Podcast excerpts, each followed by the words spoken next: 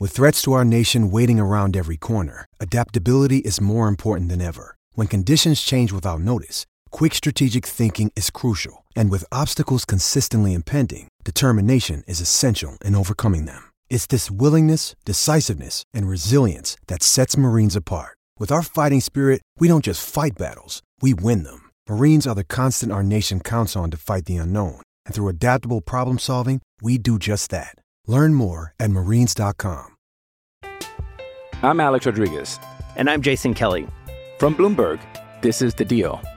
Each week, you'll hear us in conversation with business icons. This show will explore deal making across sports, media, and entertainment. That is a harsh lesson in business. Sports is not And, uh, as simple you know, as bringing a bunch of big names together. I didn't want to do another stomp you out speech. It opened up so many more doors. The show is called The Deal. Listen to The Deal. Listen to The Deal on Spotify. This is the Royal Blue Podcast from the Liverpool Echo, giving you the inside track on all the big talking points from Goodison Park. Hello, everyone. Welcome to the latest edition of the Royal Blue podcast. I'm your host, Chris Beesley, joined by uh, the Echo's Everton correspondent, Joe Thomas, our regular guest, uh, Gavin Buckland, as we preview um, tomorrow's Premier League fixture between Everton and Aston Villa.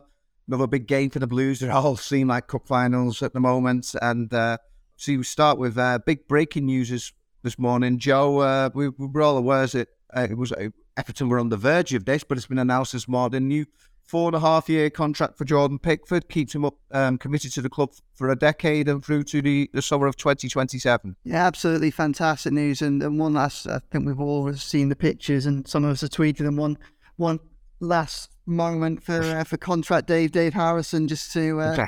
just to pull a deal over the line before he leaves for Manchester United after 27 years with the club. So that's um, I'm, I'm pleased for Dave that he gets to leave on those positive pictures as opposed to Yeah. the transfer window that's just happened. But yeah, like like you say, breaking news. Now, I mean, we're recording at 10 past 11, and it was formally announced at 10.30, so 40 minutes ago. But we all knew it was about to happen. I think, you know, I, I wrote a story on Wednesday night saying it was imminent, and then Sean Dyche's press conference yesterday left no real kind of um, fears that something was about to happen. He was pretty open that they were they were close. We certainly had opportunities to say it wasn't and didn't take him, and we can all read into that. Fantastic news for Everton. I think um, read a couple of times over the past few months, really, that Jordan Pickford's happy on Merseyside. He loves the club, loves Yeah. being around here.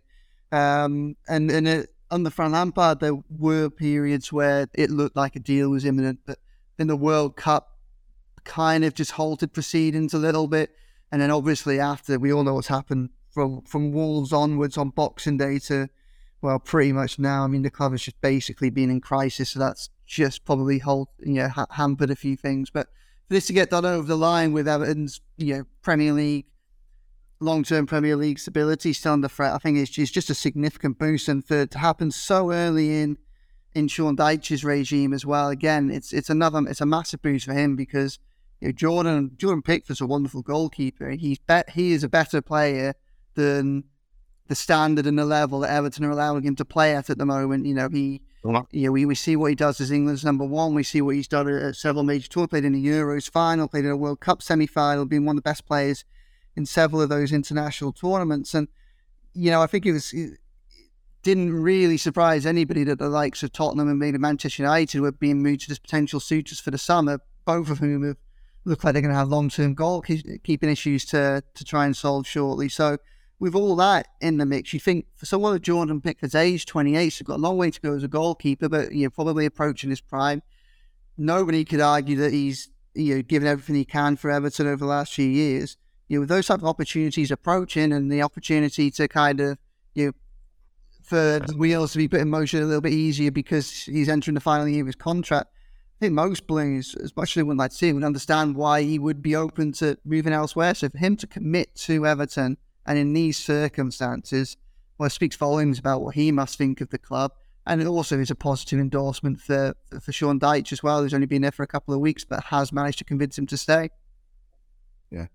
Gav, as, as Joe says, given that the position Everton currently find themselves in is still very much in, in a relegation battle, so, so somebody who is the, the England number one committed himself uh, should be a, a really positive move for the club, even now if the worst comes to the worst and a suitor comes in, at least you're protected by the length of that contract now. Yeah, well, that's the thing that that that I'm pleased about. Really, he's got was 18 months left on his contract. Yeah. Is it 2024? Yeah. So, well, once he signs a year extension, I think 2018, something like that. Um, yeah, and that that's the thing that fascinates, not fascinates me, but that's the thing that I'm particularly focusing on this. So once you enter your last two years of your contract, the club is vulnerable. Should the player want to go or uh, things happen outside of their control, and you get, you know, a value for the player that's far less than what they're actually worth on the pitch.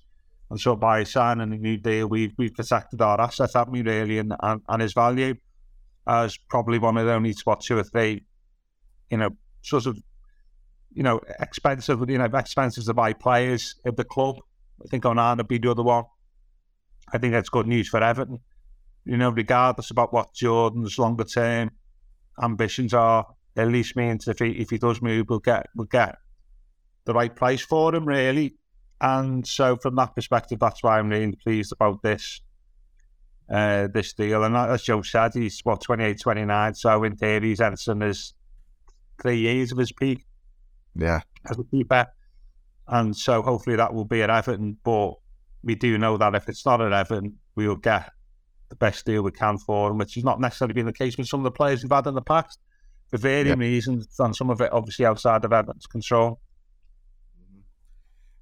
Joe, as, Gav says, it is protecting the asset there. That, I mean, it wasn't popular, but last summer Richarlison was sold, and there was a sort of an understanding that with two years left of, of his deal, he wouldn't be signing a new deal, so it was the right time um, to cash in. But this, perhaps we shouldn't underestimate how settled Jordan is here. I mean, as because of the, the situation sort of around him, he's uh, quoted controversy at times, often not necessarily his fault, but there's sort of a lot of lot of as, as seems to be the parlance now. A lot of noise seems to follow him around at, at, at times. But I mean, Everton have always stuck with him, and the fans always have. Yeah, they, they, they have, and I think you know we've all been. I mean, we spoke about it a lot during the World Cup because it was all we had to talk about, really, um, with the exception of the, the, the trip to to Australia. But you know, we've all been there and, and seen how rival teams for you know even over the past two years have constantly sought to criticise Jordan Pickford when you're looking at you know, you're looking at a player that's effectively ended England's penalty shootout curse at major tournaments because of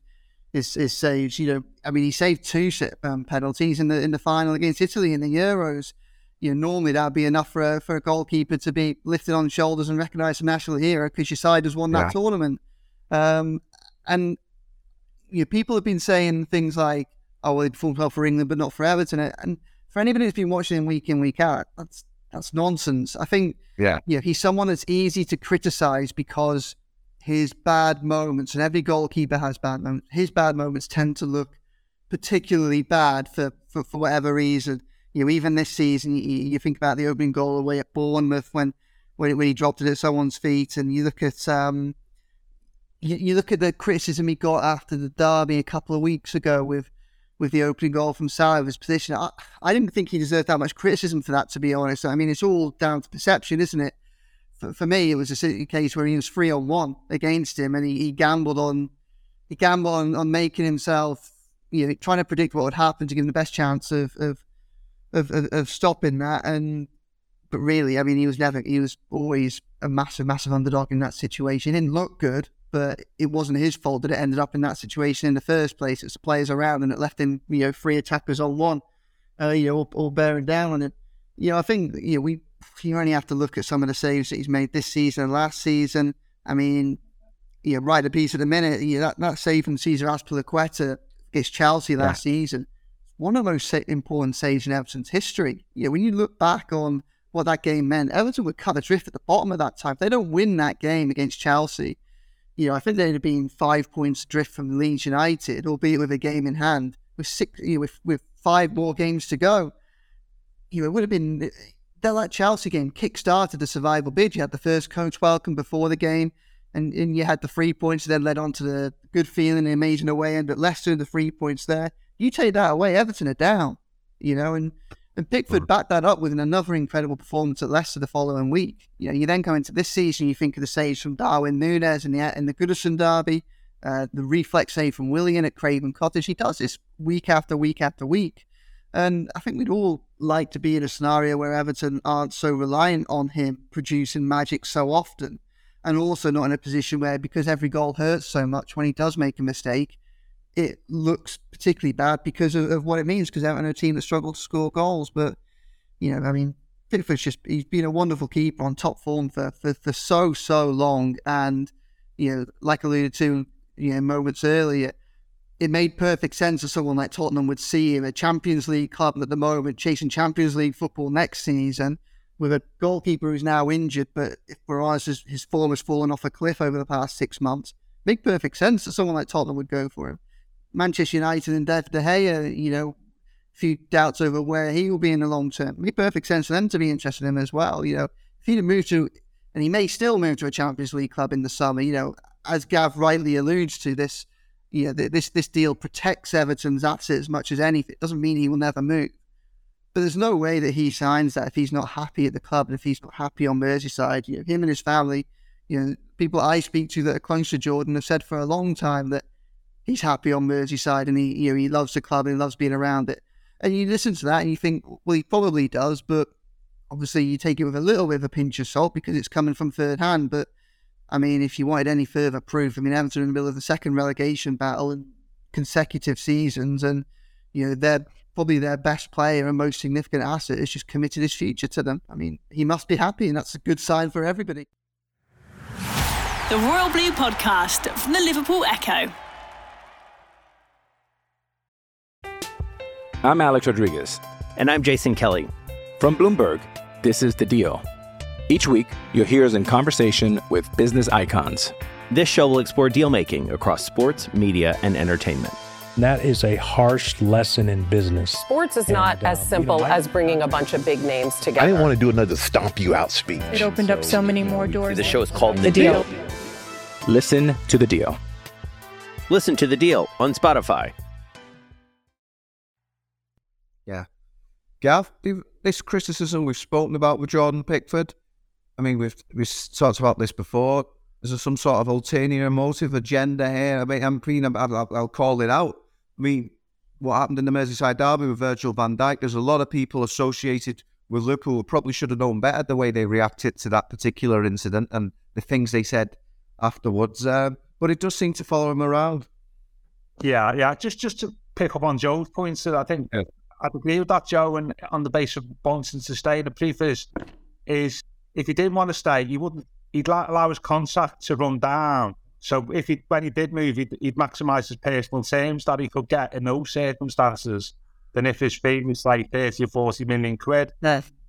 So th- there's that aspect to it. The, the, the proof is like is what he's not done, and he's not allowed his contract to run down because that's that's in his in his favour. Then if he wants to move, so by signing the contract, he's sort of indirectly saying, "I do want to stay."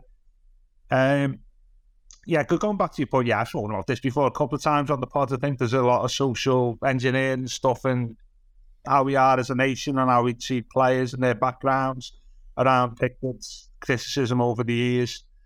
You know, I think there's several several people in the England team who've who've, who've had similar stick. I mentioned that Eve Sterling would certainly be one of them. And going back in years gone by, you know, Wayne Rooney would be up there, wouldn't he? Um, and I think that's behind it. And then let's face it, Jordan on occasions has not helped himself, actually, uh, to be fair, on and off the pitch. So, yeah, I think some of that has followed them round. And I think the Merseyside derby, let's face it, he was very lucky, wasn't he? I mean, he, was, he was lucky that the referee had already blown off for offside. The referee not blown off offside. I think people was been off the pitch. But he, he sort of has tempered that over the last couple of years, hasn't he? And I think one, one of the things that baffles me at the moment is a sort of bit of hero worshipping of Carlo Ancelotti this week by Everton Sure. Um, which, considering his, the circumstances in which he left the club and his dire 18 months here, um, I, I do find baffling. But I think one of one of the legacy bits of Ancelotti's reign is the fact that I think he he managed Pickford really well in the aftermath of that incident, and, and I think Jordan, by his own admission, has said that he felt supported and, and came out of that and the subsequent criticism a far more balanced individual, and that's certainly been reflected on his, you know, the performances on the pitch over the last couple of years. He, he's still got a mistake in him, but every goalkeeper has got a mistake in him. Yeah. I mean, look at Nick Pope on Saturday night. Yeah. Who's Pickford's successor. He made a right Horlicks of that, didn't he? You know, imagine that being Pickford. Yeah. Um, so I, I, do think he is victimised, but that's just just the way the country is, isn't it? Really, and the way the way they treat certain footballers of certain backgrounds and goalkeepers in particular. And yeah. uh, I, I, just think it's really good news. Uh, you know, for lots of different reasons. It's what they call a win-win. I think uh, Chris in uh, in business circles, I think Pickford signing a, a new deal. Yeah. Joe, I guess the, the, the challenge just finally on Pickford from yourself um, is is for Everton to sort of to, to, match that level, like you say that he he is on as um, when he first came to the club, 2017. They were in Europe at the time. It was the summer when they did all the spending, the record-breaking spending. You know, he won't want to be spent in the next few years in, in relegation battles. You know, he, this deal takes him beyond the move to the new stadium, and like I said, up up to a decade service with the club. Yeah, mean, absolutely. You know, I mean, he, I think in in in his comments upon signing, he he makes reference to to that long term, the longevity of the situation here, and he wants to be kind of known as one of the great keepers of the club up there with with Neville Southall, and that you know he, says the right things, and the difference probably is you know a lot of players and managers and people ever and over a long period, just in general and in football, say the right things but don't back it up with their actions you know, as Gav just said, you know, Jordan Pickford committing to its future, and, and, at least, at the very least, saying that if someone is going to come and get to me and they're going to get the full asking price, you, you can't ask for more than that. You know, he's it's been some say for him on this. I was looking back at the pictures of him when he signed from Sunderland back in 2000. So, I mean, him yeah. in contract Dave, like a lot, a lot. I mean, obviously they were a lot younger than back in 2017, but they they they uh, both of them they really really have really have changed. It. Like, um, but you know, he, maybe Jordan more than contract day. To be fair, yeah, Jordan more than the contract day, absolutely. but yeah, you, you, look at that that time that Jordan's had on on. I mean, he's one of the few sides, one of the few big money signings that have been made under the Moshiri era that hasn't been a mistake. That he says have been an, an overwhelming success. You know, the only the only failure on in, in relation to Jordan Pickford is the fact that Everton haven't been able to provide a side that could perform at the levels in the league that befit his ability, I think. Yeah. Right. Uh, Gav, Joe has just mentioned the S word, Southall. Neville, Neville Southall, Gav, you said is by a country mile, so, so I'm paraphrasing now, best Everton player you've ever seen. Is, oh, yeah. Is Jordan Pickford the best Everton goalkeeper since Neville Southall. I think there's only probably possibly two main candidates, Nigel Martyn and Tim Howard. Is Pickford the best in Southall? Yeah, I put him ahead of Howard. I think Howard yeah. was good for three years, but I think he was. Um, I don't want to use the word liability, but I will do it. I think from about. I think when Lescott went, I always thought he had the close relationship with Jagielka Lescott. Howard was really, really strong. And I think some of that disappeared when Lescott went. And I think, have a look at even from 10, 2010, 11, possibly even before then. Number of goals he concedes, the Howards at false is, is absolutely frightening. I mean, the, Moyes' last season, 12 13, Howard was uh, just dreadful. And I think there were reasons why he kept his place under Martinez, but um, but Howard was very good between 2006 and 2009. He still had some great moments after that, but no, I don't think he's good as Pickford. Uh, Martyn, I'd, I'd say I was thinking about this yesterday actually. Um, I, would still say I'd rather have Martyn and goal. To be fair, and and the reason for that is I think Martyn would never have made that mistake. Pickford made it. Liverpool the other week. Um, but it's a marginal call. And Martin was only here 18, what, 18 months, Chris? Two years?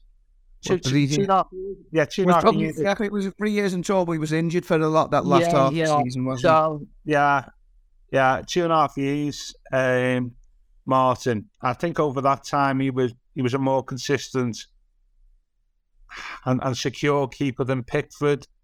The only thing I'd say, but at the same time, I think Joe's just alluded to this. If there was a big game, like we talked about the Chelsea game last year, we know he won the pressure, you'd probably want Jordan in goal because I think yeah. his performance ceiling is higher. Mm. What the counter to that is Mark was playing forever when he was 40. And we all know he should have been yeah. playing forever when he was 20. But yeah. when he was it's an old podcast, isn't it? Yeah, retro. The whole podcast in itself. I, would say, I, I don't know. It, it's you could. This is the whole podcast. Actually, this this whole thing is a podcast in itself. This question, um, I, I'd, I'd I'd still rather have Martyn than Pickford, but it's it's a very marginal call. Uh, I'm, I'm not. That's not opinion. I'm totally confident with. Um, but who knows? In two or three years' time, if Jordan's here is a peak years and we've yeah. recovered on the pitch, that might not even be a you know a, a, a, any you know a difficult question question to answer. It will be Pickford. So let's. Yeah. I think I'm bottling out here. So let's wait yeah. till Jordan finishes his Everton career yeah. before I uh, I answer okay. that one. But but I tell you what, you never be as good as now. it's just yeah, like no, I think we can all agree on that one. But, yeah. I think that that's the thing, isn't it? But I, I think the biggest tribute, the biggest tribute you can save to Jordan in his six years here is that there have been performances, even in his first season, that never his best. You know that that reminds you of Neville's best and Joe. I mean, you missed it. The Man United game the start last season first 20 minutes of that game, he had Goodison, he's made two or three great saves. Right. Well, so, uh, yeah. Yeah, so um, difficult question. Oof. Mark to make, but let's wait till uh, Jordan finishes up and clear it's hopefully four or five years' time. The Royal Blue Podcast from the Liverpool Echo. Another day is here, and you're ready for it. What to wear? Check. Breakfast, lunch, and dinner? Check. Planning for what's next and how to save for it? That's where Bank of America can help. For your financial to-dos, Bank of America has experts ready to help get you closer to your goals. Get started at one of our local financial centers or 24-7 in our mobile banking app. Find a location near you at bankofamerica.com slash talk to us. What would you like the power to do? Mobile banking requires downloading the app and is only available for select devices. Message and data rates may apply. Bank of America and a member FDIC. Okay, fair enough. But we'll move on to obviously what is it? Another, like I said, they're all huge games now, but at least last weekend's results has, has sort of eased it, the pressure somewhat and Everton moved out of the, the bottom three. Uh, Joe, uh, Aston Villa, you were at Finch Farm yesterday for, for Sean Dyche's um, uh, press conferences, press conference, sorry. Uh how how was Sean and how are we feeling? Obviously, Dominic Calvert Lewin looks like he, he, he's missing again, but I, I presume um, Mr. Dyche was in a, a, slightly more affable mood. Yeah, Dyche was in it was in good form. Um, felt like I, I mean, I watched from afar last week, and after the Liverpool game and Dominic Calvert still out, Dyche looked a little bit. I mean, you'll be able to give me a better idea of this, this Chris. Right. Maybe we'll preface the question you've asked me by me asking, yeah. how was how how did you find Dyche last week going into the Leeds game? Yeah. Well, I, I, he, he didn't answer my question directly, or he batted it off as, as it were, and I think um, of some of my colleagues were frustrated that he wasn't biting on certain issues, but no, I, I don't have a, a, a, problem with that. I, I think that he, by all accounts, he, he, he does seem like he was, he, he was a, bit, a bit more um, sort of uh, playing ball, perhaps, but you know, he doesn't need to do that yesterday. Yeah, I got the impression last week that post Liverpool, he, and having spent two weeks or so of the job, he kind of it kind of got the the atmosphere that as if he might have just realised how hard his job might be at Everton, yeah, uh, and that is going to be a big challenge. Um, and I thought that came across in some of his answers. And, and you know, not saying that he was naive to that. And um, but I, yeah, I think post Liverpool, he, he, possibly did that. And I think there was possibly a sense as well. See, Leeds was such a huge game for so many yeah. reasons. You know, um, as you discussed earlier on in the week, yet it was you know to have lost that game would have been. Yeah, it would have been very difficult to come back from that from Everton obviously having won at Everton all of a sudden they're out of the relegation zone. They've won two in three under Dyche. The four consecutive home defeats that Lampard finished with have turned into two consecutive home wins, and Goodison's a cauldron again, and we're back at home tomorrow. So, you know, for all those reasons, I think Dyche had plenty of reason to kind of be optimistic, and, and obviously with the um, Jordan Pickford deal, yeah, approaching a, a positive conclusion there as well. That only would have served as another reason to be to be to be positive. you know, he, he was in good spirits. He, he doesn't really, you know, he's very measured in what he says, uh, Yeah. which is a good thing. You know, I think, Yeah. you know, you mentioned there sometimes about kind of not buying on certain journalist questions. Again, from a club perspective, that's probably a good thing. It might make our job harder because it's harder Yeah. to then you spend a lot more time having to kind of trawl through his quotes and work out what the true meaning of them are rather than him giving, you know, sound bites just off the cuff, just like that. But maybe, maybe Frank Lampard was a little bit too open, a little bit too honest sometimes, I think. And the fact that Dyche is a bit more guarded, I don't necessarily think is a bad thing, although it makes our job slightly more difficult, I think. Um, you know, he it was clear that Calvert-Lewin probably isn't going to be available, but one one thing he's stressed since he arrived is that Everton more than Calvert-Lewin. Um, yeah, I think had he bore witness to the first four months of the season that we all witnessed in such detail, then he might have a slightly different conclusion because you know, Yeah. Everton without Calvert Lewin are such a very, very different beast to what they are at the minute. But you know, I think the I think Dyche is growing in confidence as his knowledge base grows at, at Finch Farm, as the results help, and he keeps saying that he keeps saying, you know, that obviously for all the work that he can do and all the plans that he can put in place, results will matter. And in a minute, if results are good, then that's going to help lift the mood a little bit. But you know, he's constantly praising the the group of players for, for their hard work, for their diligence. Again, I don't think he's going to be calling anybody out at this stage, if ever. But he's trying to present a very positive outlook of life at Finch Farm at the minute and his early weeks. And, and whilst you would expect him to do that, I think that the results and to a certain extent the performances back that up. You know, they've got six wins from nine. So yeah, six points from nine. We always knew that. That would be was- something, yeah. I know. We always knew Well, that Derby was Skip the beat there, Joe. It's also been at a Yeah. parallel universe for the last two months. We yeah, we all we all knew that Derby was going to be hard despite Liverpool's form going into it, but they outplayed Arsenal. They outplayed Leeds. It wasn't a brilliant performance against Leeds. You know, it left a lot to be desired, I think. But at the end of the day, they came up against a side that was probably more talented than them, and they and they beat them, and they were the better side. And yeah, so therefore, there's there's a lot to build on. And the Villa game tomorrow is it feels like the pressure's off a little bit more just because of those wins, because out of the relegation zone. You know, I feel more confident in Everton's destiny being in their own hands at the minute than I was perhaps three weeks ago. You know, it feels, you know, it, tomorrow is an important game. I think Everton need to get the points. Need they need to get more and more points as soon as possible because they have a difficult run going into, you know, back end of March and, and April. It, the games do get hard, and I think that in terms of a relegation battle, it's in Everton's interest to try and drag Nottingham Forest and Crystal Palace into it. And I think they can do that if they get the results early enough to then put pressure on those sides. And once them sides start thinking that they're in a relegation battle, Palace are already having a bit of a difficult time at the minute. Under the increased pressure, then, then they might struggle even more. So, you know, your Dyche positive, again, you know, just, just very measured. I think that one thing that he's very keen to kind of, one keen to kind of push, I think, is this idea that it's not panic stations after a loss, and then it's not, you know, dancing on the pitch every time they win. Um, you know, he, he kind of just wants to take a sensible approach and avoid that almost lurching from crisis to ecstasy that we perhaps went through a little bit under Lampard. The Royal Blue Podcast from the Liverpool Echo. Mother's Day is around the corner. Find the perfect gift for the mom in your life with a stunning piece of jewelry from Blue Nile. From timeless pearls to dazzling gemstones, Blue Nile has something she'll adore. Need it fast? Most items can ship overnight. Plus, enjoy guaranteed free shipping and returns. Don't miss our special Mother's Day deals. Save big on the season's most beautiful trends. For a limited time, get up to 50% off by going to BlueNile.com. That's Blue BlueNile.com.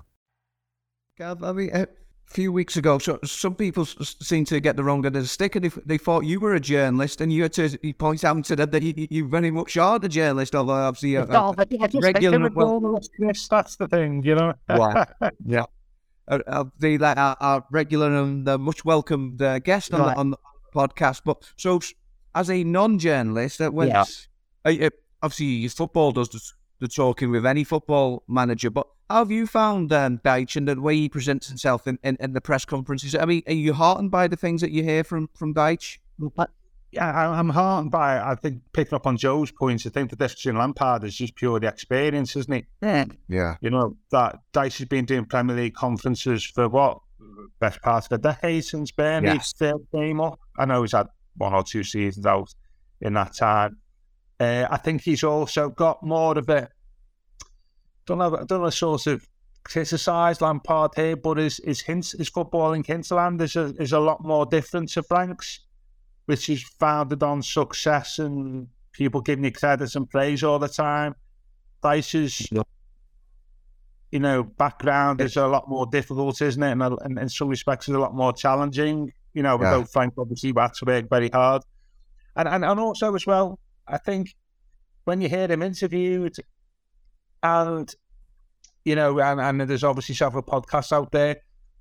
His interests, his life interests, and and and and, and trying to bring stuff in from general life into his football management appears to be far more, um, far more wide ranging than than than than than Frank's as well, and indeed several other other managers I can I can think of.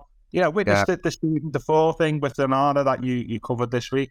So Yeah. he, he- so as a manager, I think just generally speaking, he brings a lot of the non-football and stuff into his conversations and, and his experience. And I think that's reflected in the way he handles press conferences. Consequently, I think he, he's a lot more grounded. He can call a lot call a lot more on his own football and life experiences as well. You know, there, there is there is a decay, as somebody said to me, and I think this is more of an observation than a criticism. He just has to be careful sometimes that he doesn't stay into David Brent's territory, shall we say? Yeah. Um, which you know, there's a danger when you start start on that type of stuff that you do. Um, but you, you just see somebody who, who's been around the the circuit so many times in the Premier League. The way he handles it, I think he, he's good. But you know, just make sure that he, on occasions you don't you don't stretch into parody, which he Yeah. which he hasn't done. I think he's savvy enough not to not to do that. To be fair, Yeah. and I think we're being I think enormously impressed with you know just generally speaking and communicating in, in lots of different mediums really, not just press conference as a podcast, general interviews. He he's, a, he's just an interesting guy. I think there's a there's a lot more substance to him. I think people have realised since he joined Everton than perhaps than when he was at Burnley. Yeah. In in, in the same way that I don't mention his name, but I will, and because you mentioned it in the past, there's a lot more substance to Allardyce than what people people thought, and, and I think Dyche is c- cut from the same cloth, but actually he's got a little bit more about him off the pitch. So yeah, I think he's uh, he, he- he's he's you know very. I think he's been impressive really thus far in a diff- difficult situation. Albeit, I think he needs his press conference as a manager. Your, your first ones aren't it because a lot of the stuff that's going on is not your fault. And Yeah. um, I'll six months time, nine months time, when the assuming he's still here, it might be a slightly different, different dynamic in the same way it was with Frank. Yeah. I mean, uh, Joe, uh, Gav mentions obviously the, the chat that I had with, with, with Steven Defour, and he mentions obviously those those conversations he had with Amadou Onana, which Dyche brought him in on, and as you say, Dyche was actually present for. But one of the things that Defour said is about Dyche, as, well as his, his honesty and the, you know his straightforward approach, which we all know about, is uh, again uh, this idea of fighting the box that you're in, and Dyche is you know don't do that, but the idea that you know, ideally he would want to play uh, a more, uh, as he says, like Manchester City or Barcelona type of football. But you know, he, he's pragmatic and he gets the best out of the, the, the players that he's got at his disposal. Yeah, I think that pragmatism will serve him well at Everton. Um, I think the if he's pra- if his pragmatism leads to positive results and gets Everton where they were, I mean, is a club. uh perhaps, and this is no disrespect to Burnley, where if he can put the founding, you know, the, the, you know, if if he can put the foundations down, he will get the opportunity to then, you know, build on his his, his playing style and everything because you know eventually you know, they, they have the size and the history and, and they soon at some point will have the resources to kind of give him the the, the, you know, the, the players and the, the opportunity to play different types of football if, if, if he can first take the pressure off from from relegation battles I think. So you know be really interesting to see because obviously with, with Frank Lampard I think we we saw Frank Lampard could be pragmatic at the end of last season I think after the Tottenham game whenever we just just ripped apart I think we saw Lampard come to terms with the limitations of the players at his disposal and also the impact on his squad that the injuries were having. And he basically played the percentages and played the only way that could have kept Everton up at that season. Wow. This season, probably been an element of trying to run before you could walk and just move from that to uh, a more progressive style little bit too quickly, I think. Um, yeah. So with with Dyche, I imagine it will be.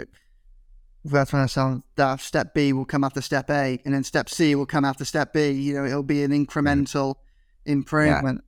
Yeah. And yeah, if he can keep happening in the Premier League, and yeah, there is there is a lot of talent in that squad, and there will be the ability over the summer, you know, with with savvy minded operation to to strengthen it and, and to bring players in, you know, attacking players and players that can perhaps give more flexibility in terms of of signings. I say that because you know, you, you'd like to think that anybody with a long run up and an awareness of what they need to do and, and what their resources, however limited they might be, are, should be able to find op- options in the market to improve.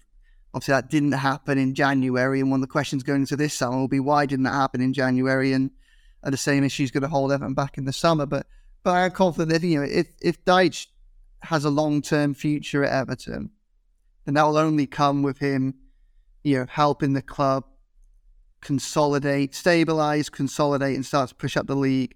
And as he pushes up the league, as we start, you know, going into seasons or get into seasons where the threat of relegation, the pressure of having to try and win every single game because every game matters, uh, you know, alleviates, then you know, I think I think Everton is a, a, a big enough club with enough potential for Dyche to have the opportunities to unleash his potential as a tactician and to develop his style and to try and play more progressive types of football and show that he is a manager that can play in multiple different ways.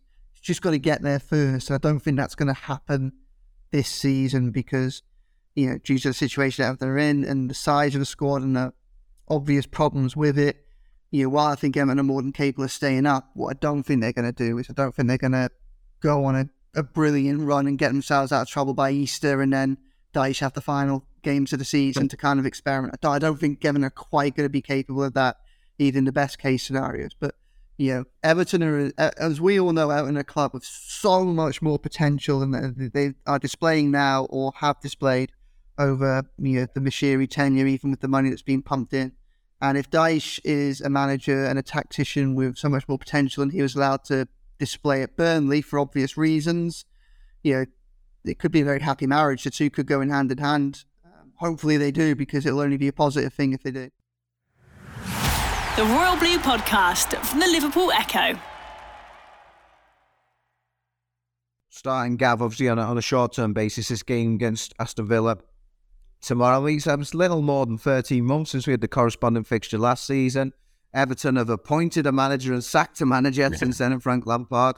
Obviously, Steven Gerrard's gone from from Villa as well. Uh, Unai Emery. Uh, what sort of uh, game are you expecting tomorrow? Um, I don't think it'll be like the Leeds game, will it? I think it will be, dare I say, Villa present the sorts of challenges that Liverpool presented. Uh, mm. we've got some speedy forwards, little bit of pace up top. Watkins likes to you know, get in behind, use his pace a little bit. Um, so they're going to produce, a, you know, produce pace on the break. And I think that's the way we got troubled against Liverpool, didn't we, really? So that, you know, we obviously got a bit, bit of quality, more quality than Leeds. So I think it'll be a different, possibly more open game than, than Leeds match. And in many respects, this is, this is the, trying to think about this, is this Dyche's first real litmus test because the derby is just one of them games that you know you you, you just just throw away because we've thrown away so many times in the past and not been good enough. Arsenal was first game. Leeds was a little bit well. Leeds at the bottom. You should win here. I think this is a good litmus test of where, where what Joe, what Joe was talking about there about you know what what are our qualities really like against the team that may maybe a bit more expansive against us than Leeds. It was yeah. interesting to see how we handle that and how we handle the less the painful lessons of the derby. Really, because that's how we got caught out, and they have got they've got some speedy players, Villa. Uh, though they can't be got at. I mean, they can. I know they played Arsenal and City, but they conceded what was it, eleven goals in three matches, Villa, something like that. Um, nice. You know, and uh, so they've been a yeah. bit vulnerable at the back. And uh, I, am expecting a more open game against than, Lee, uh, than Leeds, obviously. Hope for a better game than Leeds, so that wouldn't be hard. But I do yeah. think Villa will, will give us some challenges that Leeds didn't, and, and to, to a certain degree, Arsenal didn't either. Yeah. Um, so I think it's we'll just have to watch out uh, yeah. tomorrow because I think it's the dangerous opponents for us. I think at this stage of Dyche's tenure. Yeah. Well, given all of that, we'll come to, to predictions time. Let's see to finish with. Joe, if you want to go first. Yeah, I think Gav makes a good point. So it's going to be a difficult game. So one thing that the new Emery side is going to be is going to be organised and, you know, Leeds, Everton profited from Leeds' absolute complete disorganisation last season. So it's going to be interesting. I'm going to go, I'm going to go with 1 1. Um, and I think I'd be happy with that. I think that would represent progress, be another point you know some of the teams around Everton that playing each other or have it on paper difficult games tomorrow. Then they can keep that momentum. Villa are a dangerous opposition, as Gav says. Ollie Watkins is in exceptional form from scored his last four. Everton can kind of keep up the home positivity with under, under Dyche and just keep getting points on the board. Then you know I don't think that'd be a bad. So I'm going to go one-one. Gav. That's normally my bottle job score, isn't it, Joe? One all. Well, you, you are allowed to predict the same yeah, score if you want. Yeah, I think I will. I will allow myself the, the, the privilege of saying the same score. And let's face it, a point, it, you know, is takes you, you know, uh, not to say takes you up the table, but has the potential to take you further away from the relegation zone. And that would make seven points in four games, wouldn't it? Albeit three at home, one against modest opposition. Uh, that would be decent, wouldn't it? Really, I think we'd all taken that. Um, so, and I just wonder after three defeats whether Villa will take a take a draw as well. By the way, um, so yeah, I'm going to go. I'm going to go with a bottle job one all, and I'd like to think I've written that on a piece of paper before Joe says. the countdown style. Should be like countdown. This should we should write, uh, write it on and show yeah. it on on, on, on the screen. Uh, but I'm going to go with one all. But it'll be yeah. be a tough. I think it'll be a tough game uh, yeah. tomorrow uh, against um, against a team managed by Emery. Someone who I think may have turned the Everton job down in the past. Um, I think he's a, I think he's an exceptionally good manager. Yeah. Well, I believe it or not, I, I was going to go one one, but I'm I'm I'm going to change my mind now, seeing as you two have both gone for for one one, and, and I'll be and I'll be positive, and I'll say two one Everton. Actually, Everton scored in more than one goal. But just after what happened with uh, their keeper last week, I'm, I'm, imagining some sort of strange goal. Maybe it comes off somebody's backside or um, some unorthodox um, manner in front of the Gwladys Street, possibly. So, yeah, having originally thought 1 1 myself, I'll, I'll, I'll finish on a positive note and I'll go 2 1 Everton. With, with, that, Chris, well, with that, the fact I think I'm right in saying that Everton's all time leading goal scored at, at the Gwladys Centre's opposition own goals. So, um, go prolific. Yeah. That, yeah. yeah. Excellent. Well, there we go, and we'll, we'll all be back with you uh, next week. What regards to the scoreline to uh, to digest what um, went on there. This has been the Royal Blue Podcast. I've been your host, Chris Beesley. Been joined by Joe Thomas and Gav Buckland. You've been listening to the Royal Blue Podcast from the Liverpool Echo.